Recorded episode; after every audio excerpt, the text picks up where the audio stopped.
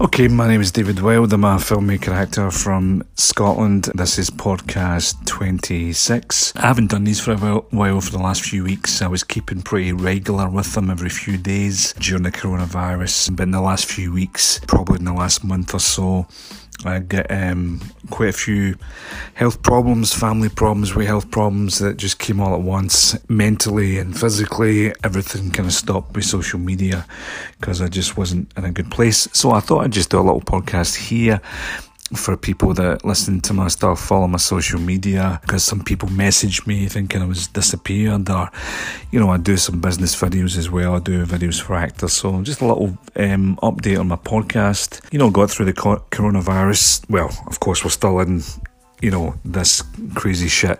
But, you know, the main bulk of it for a few months in lockdown, I was uh, productive and keeping busy writing screenplays, you know, doing a lot of other stuff and trying to do some social stuff online. But about four or five five weeks ago, got hit by a truck. Really, no, not literally a truck, but you know, kind of metaphorically get hit by a truck when my father was taken into hospital with sepsis and was in a bad way, was dying, and then was preparing for a life threatening operation. And then, you know, my father's old, so it's not a huge blow. It's a blow that you're, you're going to lose a family member, a loved one, a parent, of course, but when they're older, you know, you know things can happen, but it's still a big blow. But the biggest blow was my partner who, you know, discovered that she had, um, well, we didn't know it was cancer. And that took a few weeks going to the hospital to confirm it after a biopsy, which was probably the worst period in my whole life.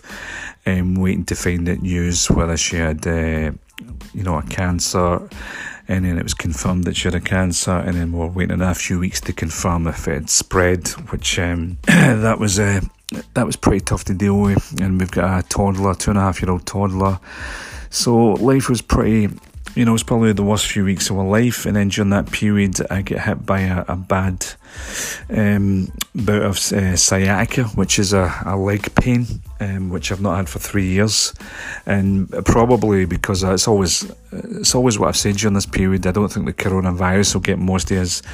It's the it's the the repercussions of the, the coronavirus. You know, people are going to get mental problems and physical problems. And uh, the sciatica, I think, even though I've been very active every day in the mornings. You know, I walk 10,000 steps. You know, when you're in the home more over the last few months, doing a lot of sitting, writing screenplays and stuff, that's when stuff like sciatica can kick off again. And it did. And I was in the worst pain that I've ever been in.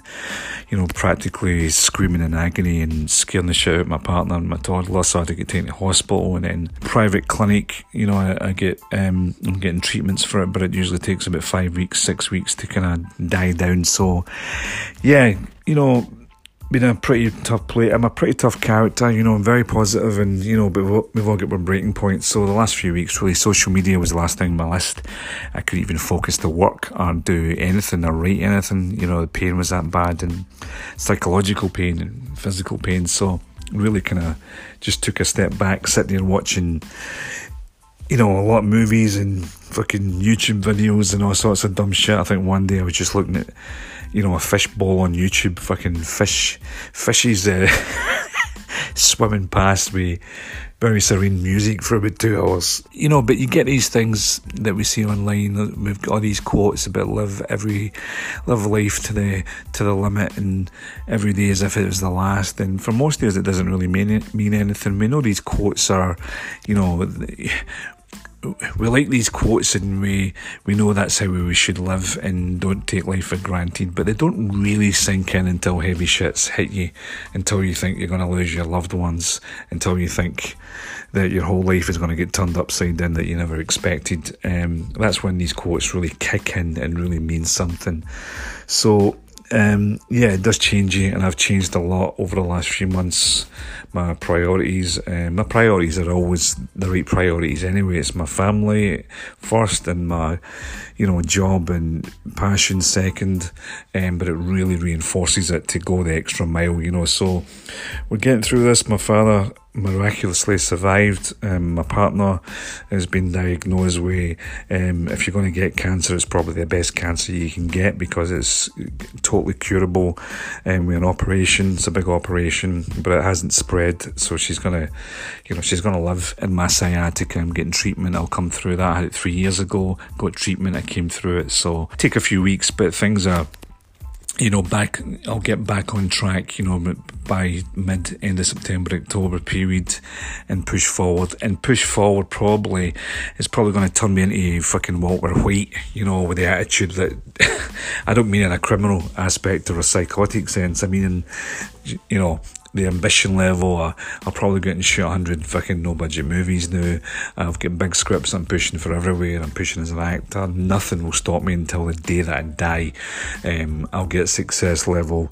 Um, and I don't mean success, I'm not a success driven person for money and fame and all that bullshit. I mean personal success, which is doing a job that you love, even if it's a humble uh, living. Because as filmmakers and creative creatives and artists, we're all trying to make a, you know, uh, we're all trying to do this, and many of us can do it and make things. But there's not many people making a, a, a living at it, and that's my ambition, and I believe that I can do it after experiencing things like this, it really gives you that extra afterburner fucking nuclear rocket up your ass. You know, I don't feel like this moment I'm still in pain and stuff, but I know as the weeks ahead, you know, I will be. So, anyway, um, for anybody that listens to my content, watches my, um, you know, follows my social posts and YouTube or these platforms because I share these podcasts across platforms as well.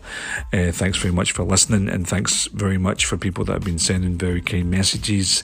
Really appreciate it. We've all got our problems, we've all got our challenges, especially through this time of coronavirus. We've all got our stuff that's happening. I know that, but you know, I've been making uh, videos for actors and stuff, and I had to stop that for a while. Um, but I'm going to start that again very soon.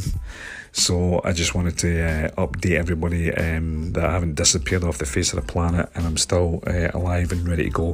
Thanks very much for listening.